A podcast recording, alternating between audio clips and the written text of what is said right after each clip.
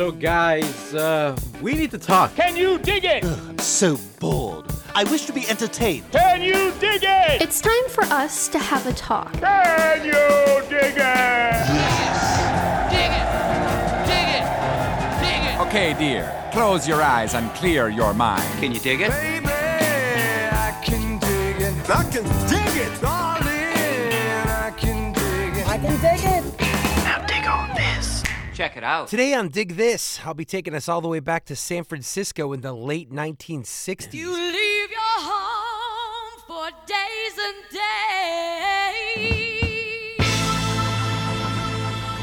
Now, during that time, the scene was thriving with the birth of psychedelic music in the area. Bands like the Grateful Dead, Santana, Jefferson Airplane, Big Brother, and Holding Company were at the tip of this movement.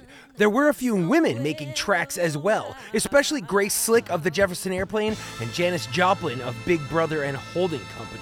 In fact, people tend to think of these as the only two women on the scene, but that is simply not the truth. There were certainly other bands that had female vocalists that were equally as great, but sadly overlooked. The first was It's a Beautiful Day with Pattie Santos on co lead vocals. Then there was tonight's focus, a band called Cold Blood, featuring the great Lydia Pense on lead vocals.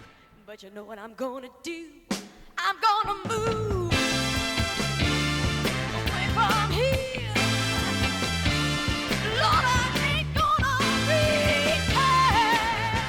So, how did Cold Blood come about? Well, after being recommended for an audition by Janis Joplin herself, Cold Blood was signed to the legendary rock promoter Bill Graham to play the equally famous Fillmore West. With their funk rock sound powered by heavy brass section, much like the up and coming bands of the time, such as Chicago Transit Authority, Blood, Sweat, and Tears, and San Francisco's own Tower of Power. Cold Blood were among the pioneers of this heavy brass driven sound known as East Bay Grease.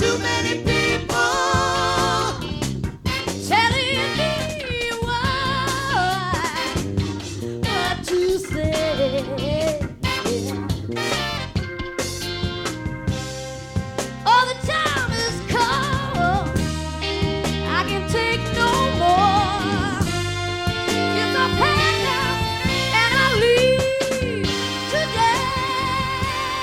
Lydia Pense and Cold Blood went on to record four more albums by the end of 1976, with First Taste of Sin, Thriller, Lydia, and finally Lydia Pense and Cold Blood, as they did adopt her name in the title since she had rightly become the focus of the band. With their funky yet bluesy horn driven sound and Lydia's powerful, soulful vocals, it helped put them on top of the music business at the time until they decided to disband in the late 70s when Lydia left to raise her daughter. When it's over,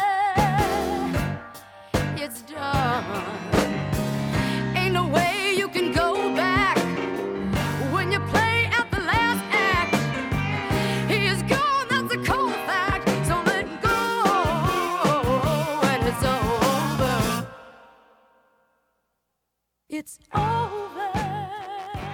Much like It's a Beautiful Day, they did reband in the mid 2000s, and Lydia and the current lineup still play shows as of today.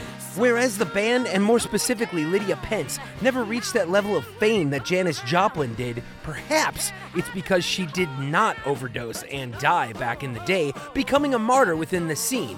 Now, don't get me wrong, I'm not talking any trash about Janis Joplin because she was the queen, but Lydia definitely deserves to be recognized as well within that royal court of amazing female vocalists of the time. So if you find yourself asking who was Lydia Pense in Cold Blood, do yourself a favor and look them up and dig into those six albums they left us in the 70s because they are far worth your time.